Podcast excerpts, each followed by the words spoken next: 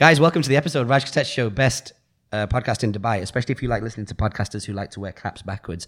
Today we are talking to our dear friend Ritesh Shah, who, if you know us from London days, you'll know that Vik and I were DJing for quite some time, and Ritesh was a huge accelerant of that. He has a party concept there called Flashback. Yesterday, June 9th, it turned 20 years old. So he started it in 2001. And tomorrow, Ritesh himself turns 50. So a really incredible episode. We're recording in this in the morning, and my energy is in such a good space after speaking to him. It was a, a phenomenal chat, and we covered a lot of ground. And especially because what you're going to hear is very raw, very authentic because we just actually haven't spoken to each other. And I think after COVID, you just want to sometimes let people know how much you appreciate them. Yeah, Ritesh is a dear friend, helped us a lot. I mean, we get into a lot of things like how he's been DJing for, for 30 years, you know, Flashback's been around for 20 years. You know, how has he kept it going? How has he kept the real essence of Flashback going through that time? We also talk about, you know, the charity work that Flashback has done and he's done and all the money that he's raised and the kind of good that those events have actually done for, for people around the world. For those of you who follow me, you have to understand that there's certain people that have come into my life that have made a significant impact and have done so from a very pure, consistent place and has allowed for me to have really meaningful relationships over quite some time one, two decades. And uh, this is one of those dudes. So I'm really happy to introduce him to you through a conversation between himself, myself, and Vik. Enjoy the show. Let's get into it. Welcome. Thanks for having me on. Like, I'm really chuffed actually. So, really appreciate this. I never thought about doing anything like this. So, it's really nice. Ritesh Shah, founder of Flashback, which is an events concept, an old school R&B events concept that's lasted 20 years. You can talk more about that. And what's great about the timing of today is that the 20th anniversary of Flashback was yesterday, and your 50th birthday is tomorrow.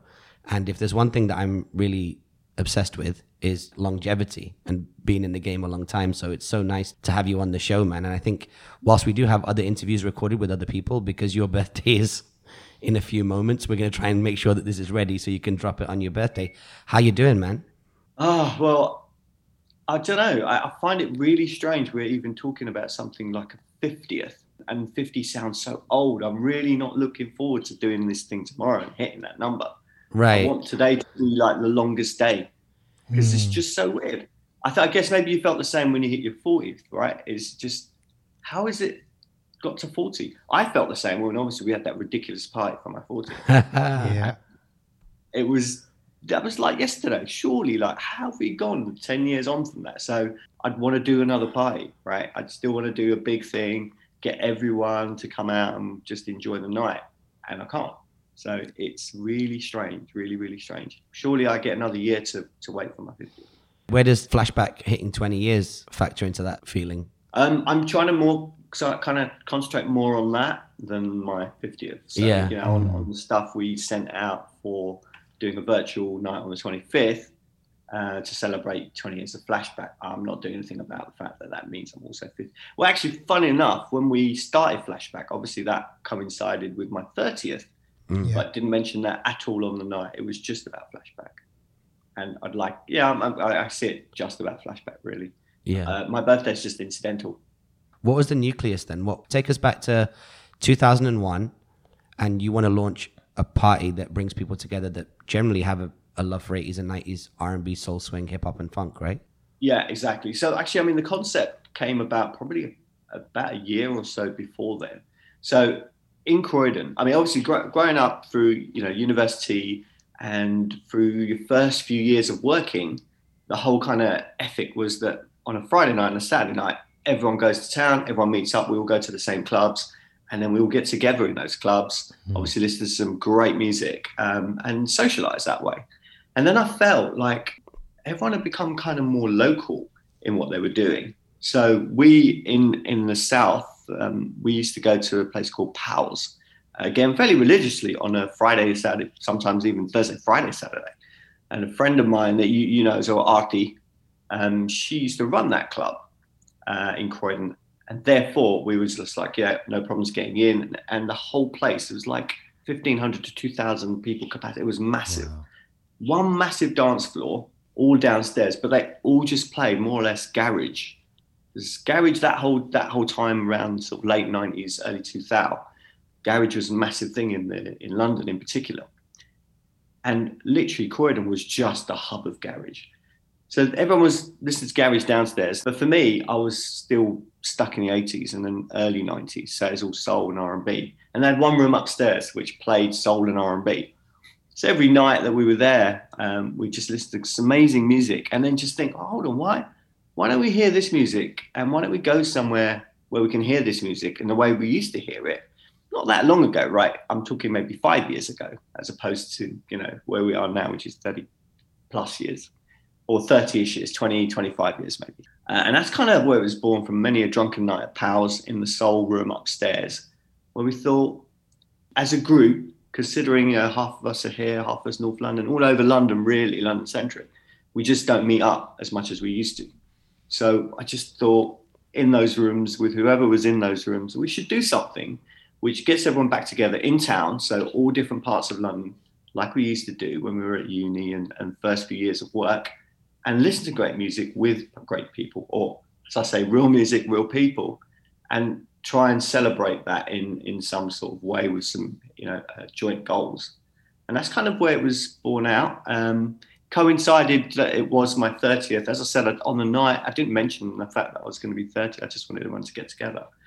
And that first event um, again sold out in like no time because no one had been out for so long as a as a something in central london where everyone can go to um, so that's kind of where it was born and then I, and then we just thought well you know, let's make it something really positive. So not only will we have great music and great people, but why don't we just do it so it raises money for charity? So from the offset, charity angle was there, um, and and it coincided with some really horrific stuff happening globally. So there was the Gujarati earthquake uh, that happened around 2001. So the first one we raised, all the money went to that. Um, I think the second one or the third one was there was a similar issue in Pakistan. There was one in Nepal. And then we looked at local charities as well, homeless charities, crisis. And that's kind of how it, how it came about. Let's help people and let's all have a really good time too.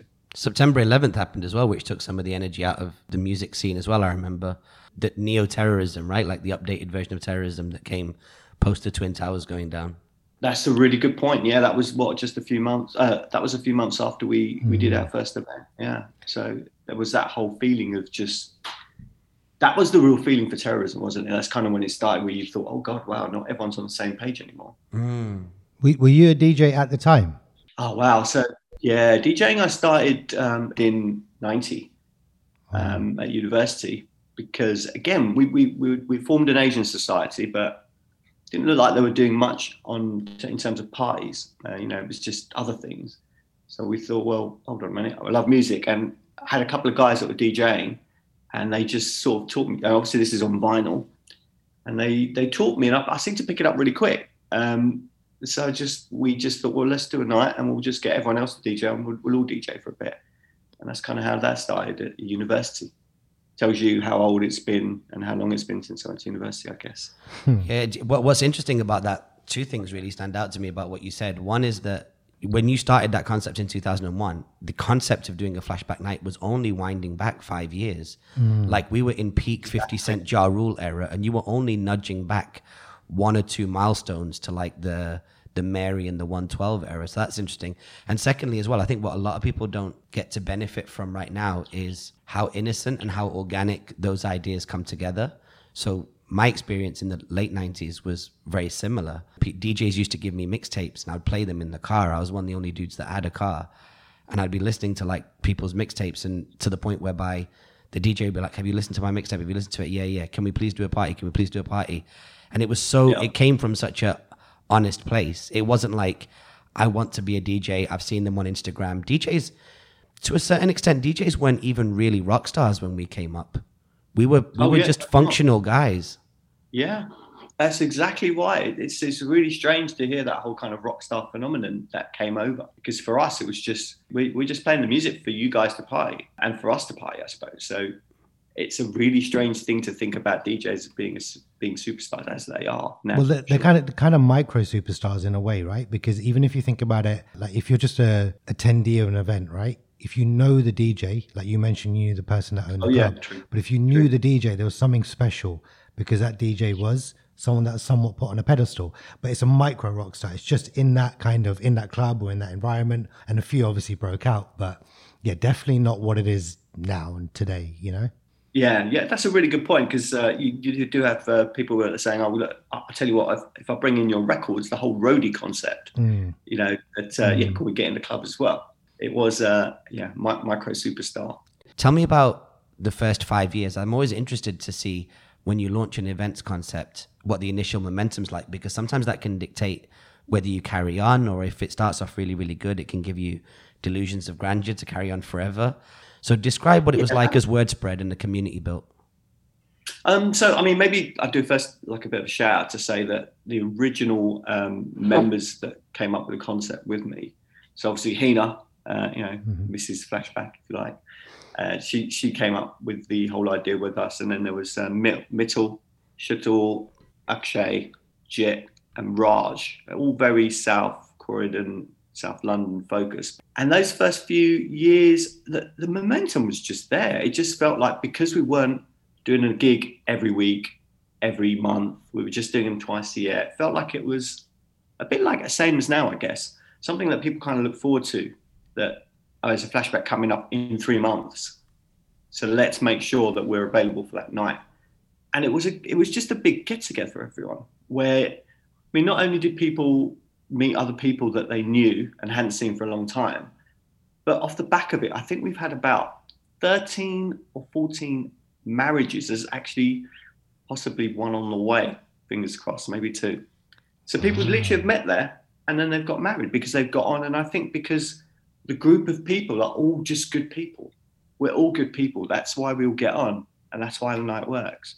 We probably met, as you said, 2005, 2006, at that charity event at the Hidden Julep. Mm-hmm. Um, that we, we we kind of bumped into each other. and We were both obviously on the on the set for that night. Can't even remember what charity it was, to be honest. Um, it was my boy Curran. His Curran's, yeah. This guy Curran Gadvi, who used to be a promoter for me uh, when we used to do Soul right. on Sundays back in 2000 and I think probably one, two, and three. And we used to have a okay. night called SOS Soul on Sundays, and we had another night called Shag, which was Soul, Hip Hop, and Garage. Yeah. Good name. And the and the A in it was an ampersand, which actually Vik's little brother Shamik came up with when I was designing right. the concept, I think, or I was working on the concept at, at Vik's house one day. And I think I, I came in through Jitesh, who was with Curran, right? Yes, That's right. Correct. Yeah. They were collabing on this charity night, and I guess he brought you in Curran brought us in, and then you were there on the set. And it, what I like about again, it happens so rarely now because of everyone's so busy and people don't have time to like chop it up because they're looking at their phones. But our connection was pretty much instant. Mm-hmm. We kind of vibed with each it, other. Yeah, it we felt so good. You knew you knew this was going to go somewhere. Mm. But I tell, I tell you what stood out for me, and there's something that I, I remember this really, really specifically about that night, is that we we came in and the party was already rocking, and like you were playing, and we said hello to everyone and da da da. But I was actually quite early to DJing at that time. You know, I'd only been doing it for maybe I don't know, like less than a year, if that, right? Mm. So you know, I was still always kind of like, right, I need to get into a vibe. I need to get into the right headspace. Now I can just rock up and just do what I do. But but back then I was like, okay. And I always remember this. I stood on the side of the DJ booth and just watched you play. I mean, what you did was amazing, but you had this like really cool, calm, relaxed way about you but you still pulled it off, and you just got me into the right headspace to to DJ. And and I always always remember that. It's like, and and I take that with me with every set. I just got to kind of think right. Where's my head? Where's my head? Where's my head? And you got me into that headspace, and that always stood out for me that night. Like really stood out. Oh, bless you, Vik. Uh, I didn't know that. I think for me, because I just love music so much, mm. I, yeah, I, I, got into trouble with Hina actually because uh, for junior 11th, as you know, I was like, yeah, no, we'll, we'll just do a, a, night. Like, we'll just DJ. We'll start early and we'll just go through the night. And she's like, well, what about your family? Like, don't you want to do anything for your family for your 50th? And even then, I didn't think about it. I was like, but no, I just want to DJ. That's all I really want to do. Mm. Uh, and then even Rav was like, dude, it's your, it's your birthday. Do you really want to do this now? So mm. hold on. if everyone's telling me this, then maybe I should think about that. Do, do it another time. But I think once once I'm just there and the music's playing, you know, I can't even stop dancing. I just feel like a bit of an idiot when I look at myself, thinking, "Oh God, you're dancing all night, you're playing all night, you're chatting all night." I just, I just, it's just the music. It's just the music that just takes me throughout this whole time as well, it's been music that's been my salvation. If I feel down, I'll just go and mix and put a set together and stick out on Mixcloud. On the other side of that, though, Ritesh, one thing I've been itching to ask is yes, there's the music, Yeah. but there's something special then taking that to a place where you actually want to organize events. And so I'm sure it's the other side of the same coin, but I'm asking this selfishly because I have this issue myself. What is it about bringing people together and building communities and connections and even networking? What is it about that that appeals to you? Why do you do it? Um, we're all people, people, people persons. We love people. I mean, look at your networking. I mean, your networking, both of you, is just incredible. How you manage to engage people just off of anything, almost right. You know, you're you're able to just pull a pull a crowd in and get them engaged on whatever topics, whatever subject, be it music. Maybe it started with music and that whole feeling, but you've taken it to the next level. And that's because I think naturally that's what we we do, get people together. So I, I, just thought if you think that there's a common goal in it as well, and that common goal was music, people, and then obviously the charity side, then it seems to just people just normally gravitate towards that. I feel, maybe the key being music, maybe, and the fact that what we try and do and what we still do, right? You know, the music hasn't really changed much. We might have gone to the early 2000, but we still very much flashback, and we won't change that for those nights. So that takes you straight away back to that time when you're at uni, or your college, or early years of working, when everything was great. There was no responsibility. You just wanted to go out, enjoy your time. Um, even when people get married, all this kind of stuff, all that music is just a, a kind of a, a story or a, a, backdrop to their lives that they might look through through rose-tinted glasses. And I think that's what it is. It just makes you remember those times. And I feel music seems to cling to your life story a lot more than other things, maybe even politics and, and other external factors. But I think music will straight away take you back to what you were doing at that point. And I, uh, that's the key for me. That's why people are still engaged. Is there anything about being in a room with two, three hundred people that are there because of an idea that you had? Is it when you're in that room, do you do you feel anything, or you just feel like that's just part of the process? If you if you get a chance to to sort of stop and think, and you never do at these parties because you're either DJing or you're talking to people and you're engaging, you're networking.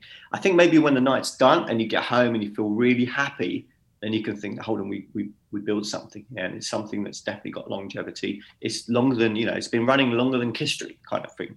Mm. I think you know we've never commercialized it, right? It's always just been really quite a pure thing. And so I think maybe yeah, when when you get home and you think about it, and you're like, okay, we've raised a lot of money for charity over the years. We've helped people. We've probably saved lives. You guys, everyone that's turned up has helped save someone's life in some way or form, some shape or form. So yeah, definitely take loads of positives out of that, and the fact that we have everyone still supporting the night, still talking about the night. I think that that virtual flashback we did last year when we had to cancel the actual night because of COVID. Mm. I think we had like I don't know four, five thousand different views on it, which wow. is just I could not believe it for for someone for, for I guess for us, which we you know we're pretty small, right, compared to other more commercial events. To get that number of views, it just showed how much love there is for the music, I guess, and what we were trying to do. So yeah, I still definitely get that buzz, but I, I guess I only think about it when the event's done, the night's done, and, and looking back. Do you think that emotional feeling towards the music and, and the actual night has remained what it is because it's only twice a year? You're totally right. You've literally hit the nail on the head. It's because we ha- haven't rinsed the event, as they might say. Yeah. We've left it two or three times, so that that's just something people look forward to meeting up with everyone. Mm. I think if we did it month monthly, maybe I don't know. If we did it monthly, maybe we'd get a load more people come in. But just I guess it's also the time and effort involved, and everyone's so busy. To get it to, to happen monthly would have been quite quite a task. And I felt I always had the panic that it would die a death because we're doing it too much and too mm. often. When COVID hit and there was a, a lockdown, and the lockdown in the UK has been a lot longer and a lot more pronounced than it has been here in Dubai. Was there any point where you feel like maybe one of your superpowers was taken away? I know when I was locked down, I was like, my friends, your friends is not going to happen anytime soon. And then when you think about the recovery, it's not going to be like on a Thursday they'll say it's okay and people will get back together. You've then also got social fear and social anxiety and skepticism. Like this has really spoken to the core of people. Like we as people do love being together. Human beings in general love gathering in large crowds. And to the question I asked you as well, like for me, my sh- dopamine hits much more short term. I feel it when I'm in the venue. So when I'm in the venue with 500 people, I'm like, it doesn't hit me afterwards. It's more so like afterwards, I've already moved on to the next event. But at the time, I think it's coded in us as human beings, right? There are certain people that are tribal leaders and community leaders, and their job is to gather people together, and there are other people that fly solo. But when everything did lock down, did you feel like one of your powers was missing? I felt like Superman without a cape. I was like, I need to really go back to the drawing board. I actually felt like I was sitting with a load of kryptonite because hmm. that had been taken away. And it's something I love so much. I look forward to. I'm still gutted about it. It's like probably the biggest thing for me is not to be able to go out and gig and DJ and, and do flashback. You know, even aside from flashback, uh, you know, I, have I've limited myself to DJing just twice a month. Uh, so yeah, I need to obviously spend time with family. So I've, I've just said, yeah, twice a month I'll do something, you know, private gigs, whatever, just to keep myself in and doing what I love. And all that's been taken away. How low was that low then? When when you realized, like, hang on a second, like, how bad did it make you feel, or what did you did you counterbalance it with anything else, like exercise, Netflix binging? Like, how did you balance that in your head? I think the only way could, we could do it is by running like Twitch sessions and Mixclouds, dropping Mixcloud mixes, that kind of thing. So, you know, I would just occasionally at night, if I'm not able to sleep, I'll just go downstairs and, and put a mix together. Mm. Um, and that's the only way I could counter it because I had to do it still because it, it, just takes me, it lets me escape from real life, but I couldn't do it physically. So I'm still in that low really, but it's just over time it's kind of you know dulled a little bit. Mm. Um, I still can't wait to get out to be able to do an event, but it's got to be safe. And you're right, anxiety is there. I, I, I feel anxious myself, so I don't know how anyone else is going to feel when we do decide to put an event. How how many people will come? I don't know. And um, that's definitely. Uh, something that's uh, almost a physical um, anxiety as well as a mental one. Can I ask you a question about the, the story? I think I know it, but I can't remember it. It's it's about Rav. Oh, I'm so glad you said that. I'm literally thinking, when do I when can I put in Rav? Well, so, the short question is how and when did he join? Um, and then you just take it wherever you want from there, I guess. So Rav was. Wait, let, us just jump back real quick. Sorry, so for, of course. For yeah. anybody who doesn't know, Flashback is a DJ duo like myself and Vik, and Rit's duo partner is a guy called DJ Rav. So the story is when did he come around? And I'd also like to know if you can add on there like what it felt for you, like going from a hmm. solo DJ to a duo, because I went through that. But yeah, tell us tell us the Rav story. Now Rav, wow, what what a find! Um, this guy is an absolute genius, as you know, mm. um, and it was actually quite coincidental. It was literally from from Facebook. Uh, a friend of Hina's um, was just I actually shared one of Rav's um, uh, groups, and I was like, "Oh wow, this group's wicked! It's all about flashback, really. Where did she find this guy?" So I asked her, and, and she actually just found him on Facebook. And back then, he already had like a maximum set of followers that he couldn't add any more onto the group. I was like, "Wow, who is this guy?" So I then contacted him saying, look, you know, this is amazing. You're playing all the music, obviously thinking he's he has to be Myers because he knows this music inside out. You know, he's playing everything. He's actually playing some jams I haven't even heard of. Like, so I had to contact him. So I just contacted him on Facebook. So look, you know, we're doing this thing called Flashback, charity focused event. It's only old school. It's literally playing what you're playing and what you're doing here right now. And that's when, thank God, he said, yeah, okay, I'll, I'll come and DJ for you. Let's see how it goes. 2007, I think it is, Mustard Bar. Mm. And yeah, Mustard Bar in, in, the city of London. And that's when we ran our first night there, and, and Rav was there. And oh my God, thank God for Rav. He not only elevated myself in terms of technical ability, the guy is so technically spot on with his mm. mixes. Mm. You can't have a beat clash on your own sets because you're like, well, mm. I've got to make sure I'm trying to keep up with this guy. So therefore, you know, a lot more revision, a lot more um, practice just to try and keep up with him. Um, but obviously, not just on the music front. If you look at his video editing, his promotional material, flyers, guy is next level. So he he re-energized the brand. To be perfectly honest, he brought in not only uh, a new level of focus on the technical ability, beat mi- mi- uh, matching and mixing, etc., but also just in terms of another crowd, a younger crowd. When I when I, when he told me how how young he was, I was like, this cannot be. Like you are an old head on young shoulders. Mhm. How old is he now? He's not even 40. He's going to be 40 next year. Leave it. God damn. So he's 38. So there's there's a 12 year gap between you, which means that he's Yeah, probably like exactly. an 81, 82 baby. Hmm. Yeah. But I think the thing about him is he does have that nerdy technical obsessiveness, right? Like he really he really breaks everything down to the nuts and bolts. And uh, and when he came to flashback, I'll tell you, I want to just like double down on what you said. Like I remember when he first started coming around because we were hanging out, you and I, before Rav came around. I, I might have even been there for Rav's debut gig. You- yeah, you were. We were. Yeah. And it was wild, and he was such a good dude. And it might have not been the first flashback event that he performed at, but as flashback moved forward and you guys clearly fused and became a duo, I remember all the time I used to say to Vik, I was like, "This is the only dude that I need to compete with. Hmm. Like, if I'm going to be on the set with Rav, I need to really, really, really come with it." And I think that's the reason why, although beat matching and all that got no issues whatsoever. But I had to find that extra edge, right? The mic work or the, the cuts or the drops or just something. Drop. And I think, and then you go into a very dangerous territory. Like, it's like almost like with MMA. If you start playing Rav's game against Rav, he's going to drag you into the layer with him. So when you start talking about garage music, which is generally higher tempo, 128 BPM, 130 BPM, although it's moving faster, there's actually a lot more flexibility with the way you can transition those records with dropping out certain beats. Or it's almost like when you're trying to wrestle with an alligator and it just drags you into the water. It's like, yo, I better be careful not to go where the alligator is. Because if as, we- as we start moving up these BPMs, he's actually going to get more technical. And you don't you think that the more complicated the music is, the more opportunity you've got to do something. But no, you don't want to do that. You want to go the other way. Do you know what I mean? Yeah.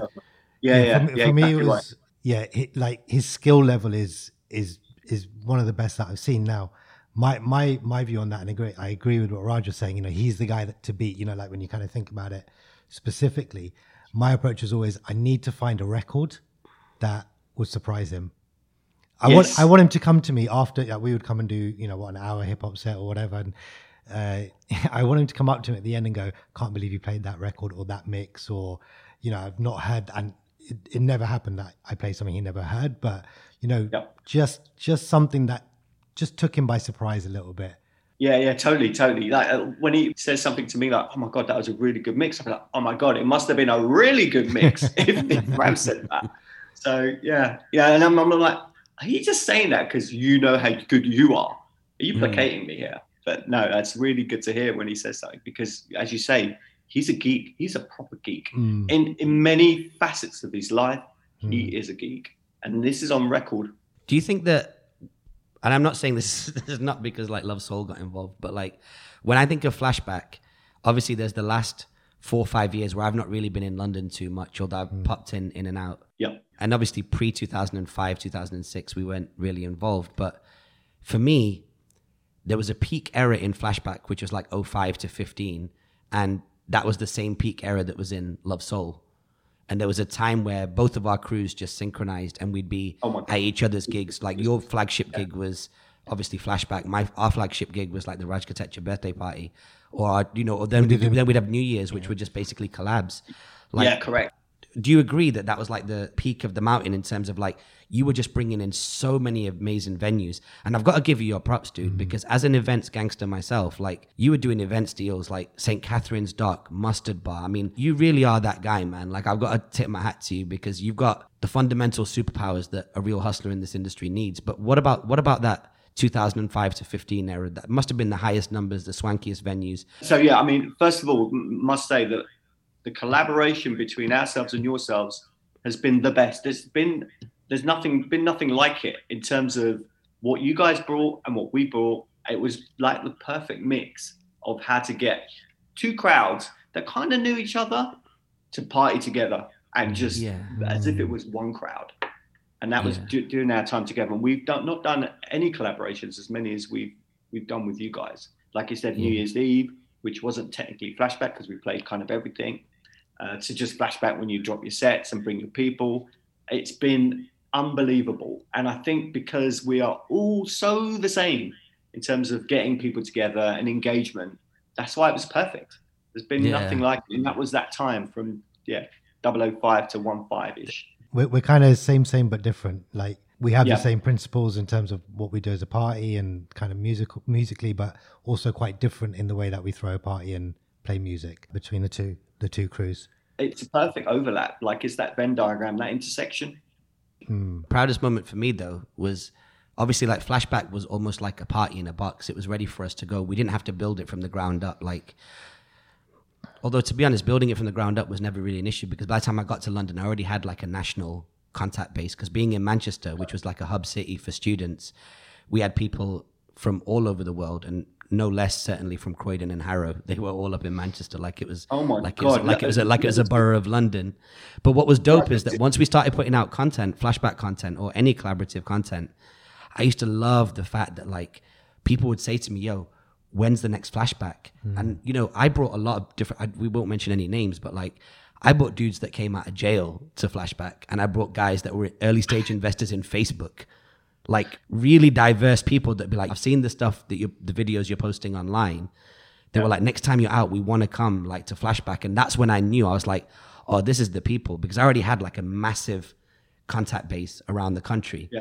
And when it, when people were saying like, "Yo, let me know so I can get the Friday off work and I'll come down to London one day early from Birmingham or Leeds, Manchester, Cardiff," I was like, "Yo, this is so special, man," because it means something to book a train ticket. You remember, like the earlier you book a train ticket, the more of a discount you get, and people were really out here like planning their trips to London around Flashback. Mm. You know, that's a really interesting point because we, we have people coming from overseas as well just to mm. come to a flashback. I'm like, what you got? I mean, I love it. Thank you. But what? Really? Uh, my guys from that I work with, that four, five, five, or is it six of them? That first event at, at Mustard, or was it actually, no, it might be when it transitioned to Jaeger. They all came from Germany just to come down for the weekend to go flashback. As soon as you change the name to Jaeger, Jaeger, yeah, exactly. They're like, we don't like mustard, but we love Jaeger. I'm coming over. that. But yeah, I mean, obviously, in terms of your training ground in Manchester was the perfect training ground. I mean, my, my boys, my brothers down the road from me, him and all his crew, everyone went from Lu- from here, from Croydon and from North London to Manchester. I was like, why have you all gone to the same uni? Don't you want to hmm. find new people? But no, no, we're, we're happy in our clique. And, and so, therefore, for you, that's the perfect place to have trained to, to, to hone your craft. Yeah. Manchester was the spot for sure. I wish I'd, I wish I'd started three years earlier though. I'd be okay with being 43 now if I could have just got the end of the Hacienda era. Oh my god! Like I, Yeah. I'd like to have just like I mean, don't get me wrong. Like going from '98 to 2003 in Manchester was incredible. It was analog. It was photocopying flyers on A4 pieces of Yes. paper, and it was hustling, and it was no smartphones and stuff like that. But I think even having a mobile phone in my pocket gave me a little bit of an edge over the guys that came before me. If I Yeah. could have hustled 94, 95, when everybody was out, the footballers, the TV stars, the, the, the whole streets, like Happy House and Hardcore and Stu Allan and all that. If I could have just had a year in that game, might have wiped me out, to be honest, because you had to be like special might to work in that era. But yeah, you're right. Where you train and where you come up means the world. I feel like when you ask somebody like, yo, when did you start and where did you start and how? That's like really asking people like, show me your jail papers. You know what I mean? Like, Yeah, yeah, yeah. Wh- wh- which cities did which cities have you come up in because as much more difficult as it was it was also more innocent you could knock on a door with four or five girls in there and be like hey do you, do you want to come out and you got to give your best pitch because those girls have got seven clubs that they can go to that night and you're like come to mine you know what i mean like it was really like hand-to-hand combat Yeah, yeah, yeah. If you won that battle, you know you've won. You've won it. Full stop. Right. That's it. Your training is done. Yeah, yeah. And if you can if you can make those things happen, you get the you get the good looking guys or the good looking girls to come out. You know that the following week it's going to be a little bit busier. And it's not because any other reason other than you just change the energy in the room. Correct. Yeah, absolutely. I was just saying, going back to venues, I think we've we've got, tried to write a list down, but we've covered so many. Um, I think we, the first place was City Lytton, and this is 2001, and they were kind of more pubs. Um, and then we felt like the energy of, of the people wanted more, so then we made a conscious decision to go find clubs. Um, so we found the next one, the first step up, if you like, was a place called Nylon. Uh, Did you guys ever remember a place called Nylon in the city? I don't think I was in London. No, I think I was in Toronto. I don't even know at time. nylon. Oh, stunning venue. Uh, Nylon, obviously, you know, New York, London. Uh, they had like uh, two different floors, but so swanky. Like I'd never seen anything like it. So to have got that was such a, a massive coup as well. I'm not even sure how I managed to find it. and also uh, Egg. Do you remember Egg in uh, King's Yeah. Cross? Yeah, Yeah. yeah, yeah. I don't know how we got that. Really, we got two floors there. Their minimum spend was ridiculous. Their prices were so crazy, but we got one night in there, which was just loving it to manage to have got that.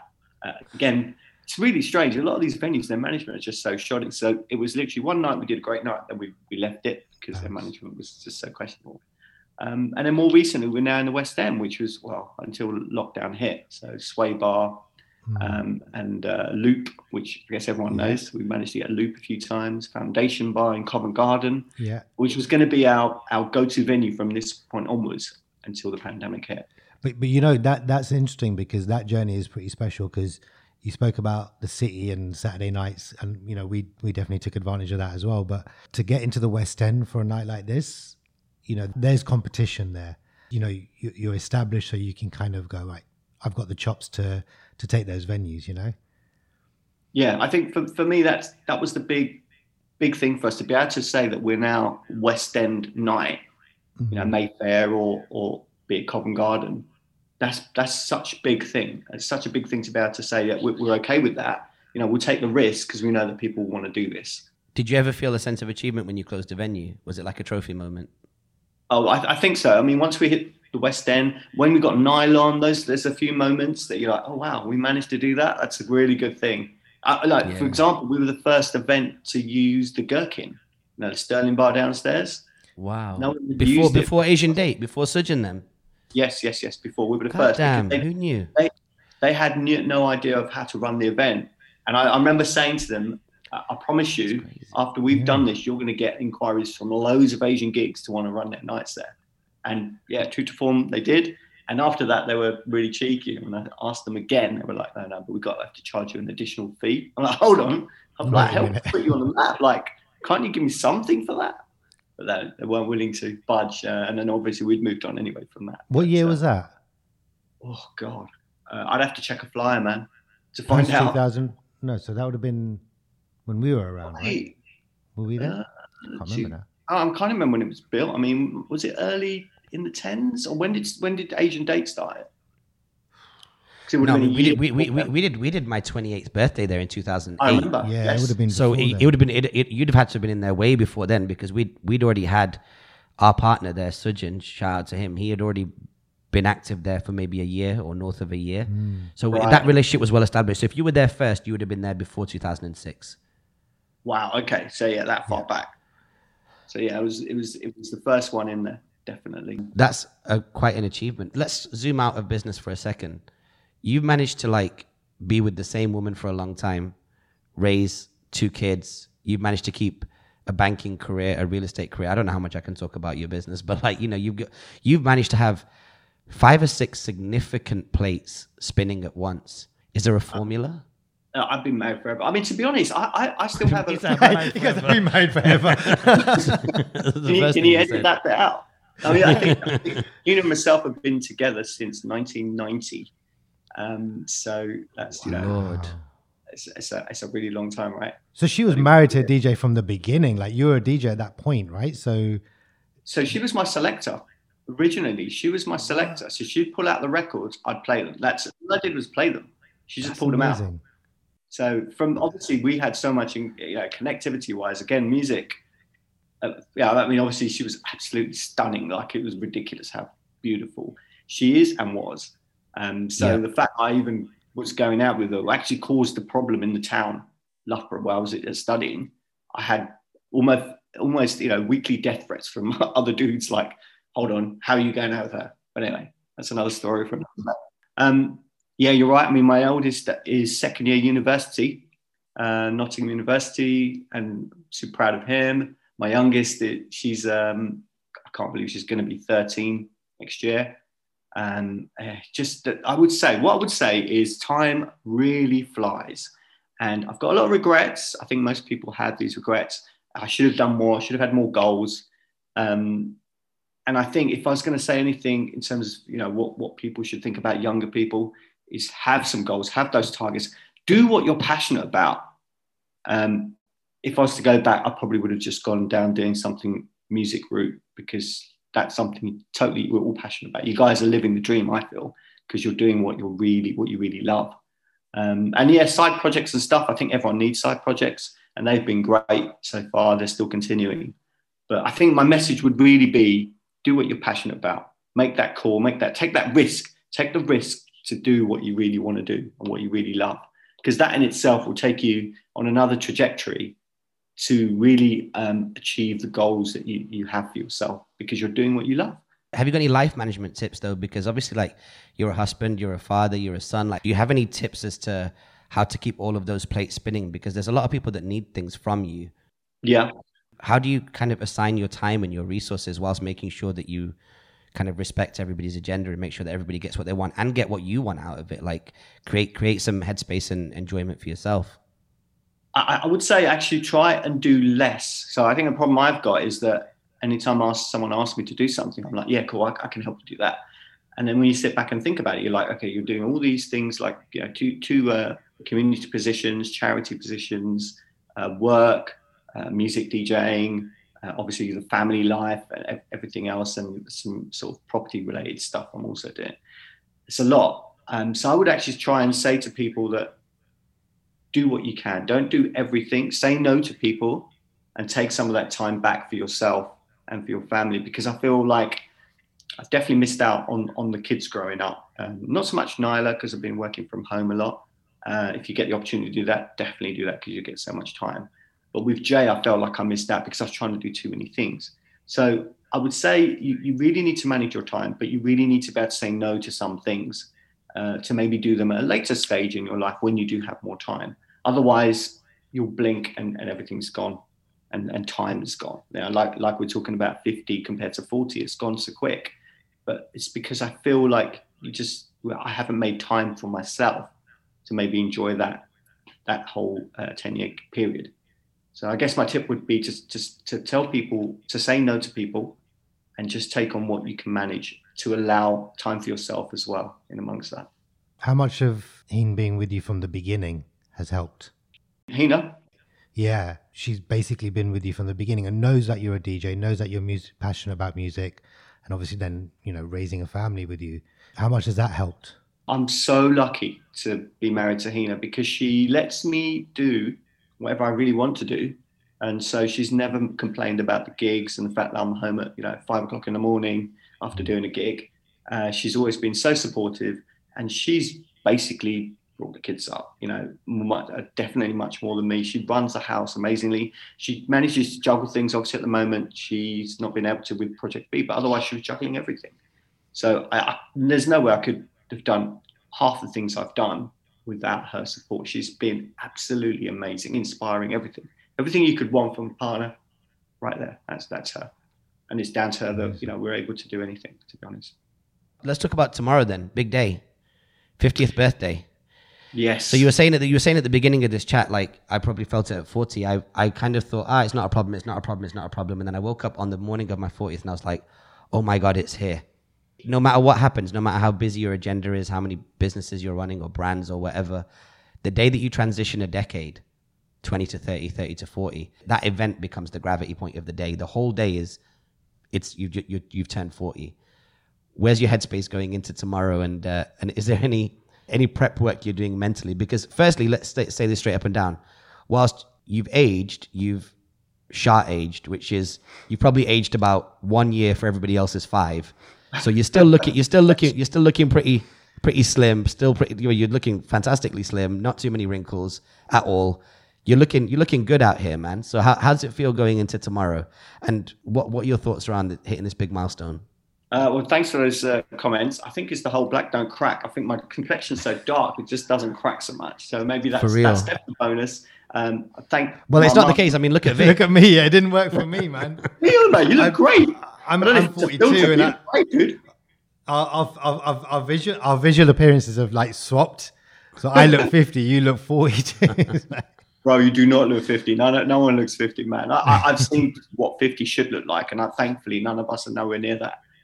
So um, and, and my mum looks so like young still. It's just unbelievable. So I think probably good genes is in there too.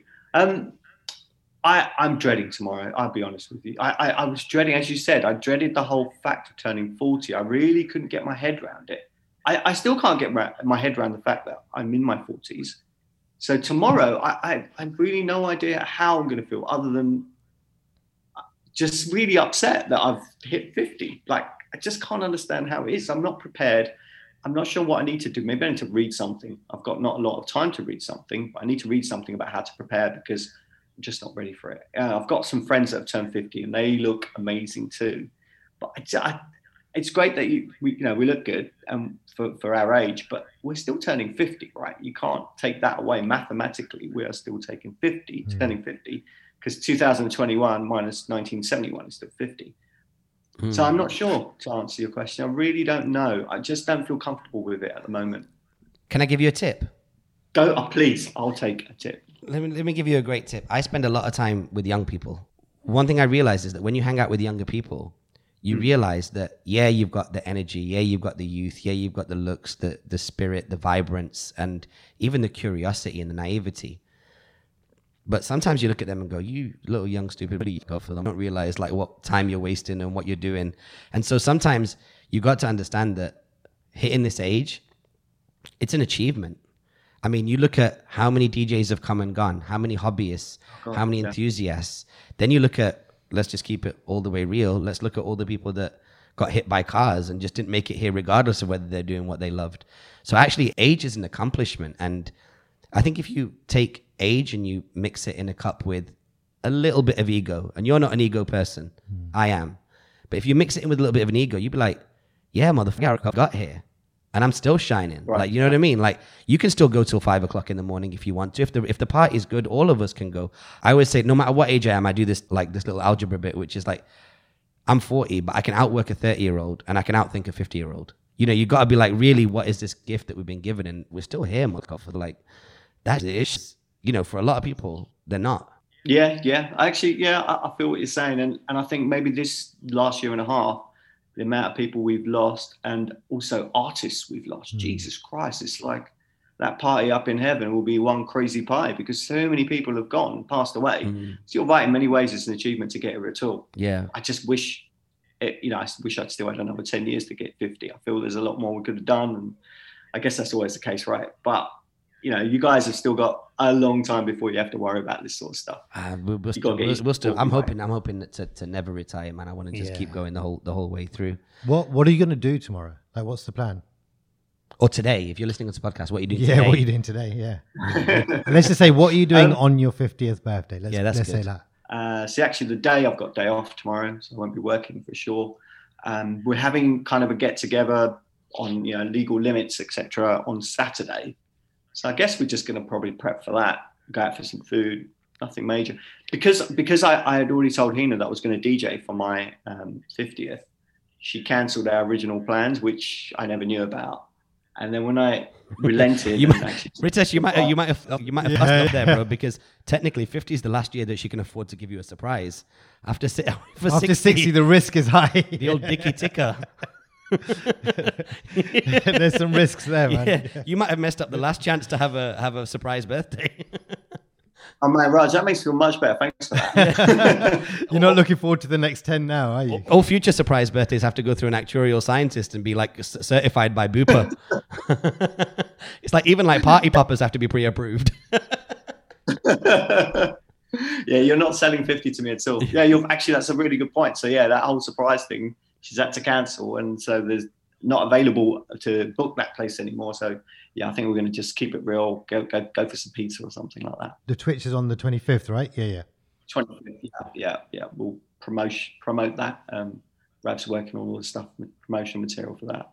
So we'll do that on the 25th. So hopefully you guys can, uh, you know, drop a set, figure out times between us mm. all. We might actually be performing here on the 25th for my birthday. I'm just I'm going to. Of course. Yeah, we got a venue, but again, subject to COVID rules. But I mean, I just wanted to say to you, like, thanks so much, man, for all the work you've done and the way that you kind of handle yourself, and uh, for the positive influence you've had on Lovesoul. There is mm-hmm. no way, no way in the world that we'd be as big as we were, as big as we were, and we'd be where we are right now, uh, if it wasn't for the kind of way that you accelerated how many people knew us and the parties that we did. And like, check this out, dude. Like, I really directly cite you with, like Wow. The kind of, the kind oh my god. Yeah. You man. are living a dream. That's amazing. So like yeah, no, but but for real, like there's a there's a few people and you're one of those kind of key players that came along at the right time, gave us a fair shot, gave us a whole bunch of flexibility and freedom to come into your event, make it a little bit ours, and then mm. do stuff collaborations, and then also support what we do and bring your energy to it. So yeah, man, it's been a it's been a wonderful ride, and it's nowhere near the end. But I just wanted to kind of express that gratitude to you ahead of your 50th birthday, or actually when everyone's listening on your 50th birthday, and just say, yeah, man, like just just pick up, man, just much love. You're a very important person, and you you matter a lot to us. Uh, bless you. I mean, you, you guys are you guys are family. You know that, and it's not just the one way uh, road that you guys brought all the energy to our gigs as well, and and you've elevated us as well. You know, you brought in the uh, the crowd and smashed up the the nights with the sets and the talk, and so it's a two way street, man. Hundred percent. We brought each other everything to get us to the next level. You took flashback to the next level as well. You know, just bringing the people and bringing that vibe because as you say, what we do is the same, but it's also very different. Mm. So it's a two-way street all the way. I just wanted to see, do a quick shout out to all the other people that have, that helped the brand. Um, we've got other DJs that have been stepping in. MJ, Mm. Mr. Bizza, they'll be dropping sets hopefully on the 25th. And Mr. U, Weng, and Will, I think you know guys know those guys as Yeah, well. know They've Will, yeah. sets. Mhm. They've also dropped um, sets as well. And just obviously the big, the biggest shout out is to everyone that's supported because oh my god, look at how many people have come to the events, and it's because of them that we get we get to continue, right? Continue doing what we're doing, raise money, and, and get these nights going. So the biggest shout out goes to them for, for supporting the night. And hopefully we'll be back on real soon to do the same again. And Mrs. Flashback Fingers And for holding Mrs. it down. Flashback. My selector, Nina, absolutely. The, ori- the original And not only selector. that, exactly the original selector. Not only that, the way she manages the night so that Mm. Rav and myself can just get on with doing the night. Man, it's, it's amazing. And to everyone that supported as well, you know, Anisha Artie, all these guys on the door that really help. It's just the family that run it and then the family that comes to it. Yeah, it, it is. It is family, man. Like you look at you look at like little Ash, the the OG, right? And it's like we made that connection through you. And damn, he did my mortgage, Vik's mortgage, our whole crew's mortgage. Yeah, yeah, yeah. Like he, he he's the man. my yeah. dad, everyone's like, Yeah. yeah. He, he's such a legend, man. I've known him. So that was um, uh, City University. I was doing my master's. He was doing his um, uh, undergraduate degree, and we connected straight out. And and that boy brings so much energy. Jesus, Yeah, he's on fire every time, right? life of the party, life of the party. Nothing but good vibes. More to come, more to come. Ritesh, thanks so much, man, for for taking the time out to talk to us. We're gonna have this out on your birthday, which means 24 hours at least before everybody was listening to this. We've been frantically editing it and trying to get the get trying to get it mastered. Um, thanks so much for joining us, man. Thank you. Man, thank you for, for hosting this. Like, I, I, I'm so grateful for it. I never really thought about it before, but when you mentioned it, I was like, that'd be really nice to just talk about flashback and stuff. So uh, it's been such a ride, and obviously the ride will continue. I can't wait to see you guys. I've really missed you guys because obviously you're just not here. Uh, love to the family as well. Yeah, same. I can't. I'm really upset. I didn't manage to, to be there for your 40th because of this stupid pandemic. The way you represented my 40th, I really wanted to to re- you know, repay that favor, man. Nah, there's there's, there's no, no no such thing. We just we just make it happen as soon as I land. And you know what? Like Sugarhill Gang are doing a festival there, and Fatman Scoop are doing a festival there beginning of August. As soon as as soon as we can be over there, we'll be over there, and Vik will share with you some dates as well. As soon as we end this, you know, there might be a chance that you guys. Oh, can please, yes, yeah. Jesus. Hopefully. Much love, man. Flashback, love, soul forever. Take it easy, man. Happy birthday. Take care. All right, peace. Thanks, man. All right, guys, that's it. A very sincere and dear conversation with our friend Ritesh Shah. A lot of highlights there, man. I really, I really loved so many different aspects of that. I was spending a lot of time focusing on the technical promoting and DJing stuff, and that really it was so interesting for me to hear how his approach was so much more different. I kind of like revel in the moment and get an immediate high from it. Ritesh is so authentic that he doesn't even hit him till afterwards. So that for me was really one of the highlights and yeah, just what a good dude, man. Any any bits that stood out for you? We've known him for 17 years and he's still the same humble, genuine guy that we met 17 years ago. It was nice to hear your story about like how you needed to get into a headspace hmm. before you used to perform, and then seeing him was that gave you that moment. He, he was actually a really big turning point for me in my DJing career. I was early when I heard him play. We were playing the same night as him, and just he, he got me into a headspace, and I was like, that's what I need to do before every single set. So as long as I'm in that headspace, and he basically dictated that for me for basically every set that I've done, then I know I'd be good. And that's kind of thanks to him, really. You should get a little penny engraved with his face on it, and then just keep it like you know, like Alcoholics Anonymous. Every time you feel like oh, having a drink, you pull the penny out and be like, and it just has something like, "Do better, you Do better. yeah. Yeah. okay, so so okay, so that's it. I hope you enjoyed it. If you did, uh, there's one way you can let us know, which we'd super appreciate, which is send us DMs uh, at Raj Kotecha on Instagram, at Vik Morjaria on Instagram, both tagged up in the show notes. And of course, leave us a five star rating and review if you're listening on Apple. If you're an Android user between begging for change on the streets, please head over to Spotify and hit the follow button, or whichever app you're listening to when you listen to our podcast even if you can't leave a rating or review on there, there's probably a share button. Please share it. Pull up your WhatsApp. Hit at least five people up. Let them know Raj Kotecha Show is out. It's incredible what you're getting from it, and let us know too. And we'll talk to you in the next episode.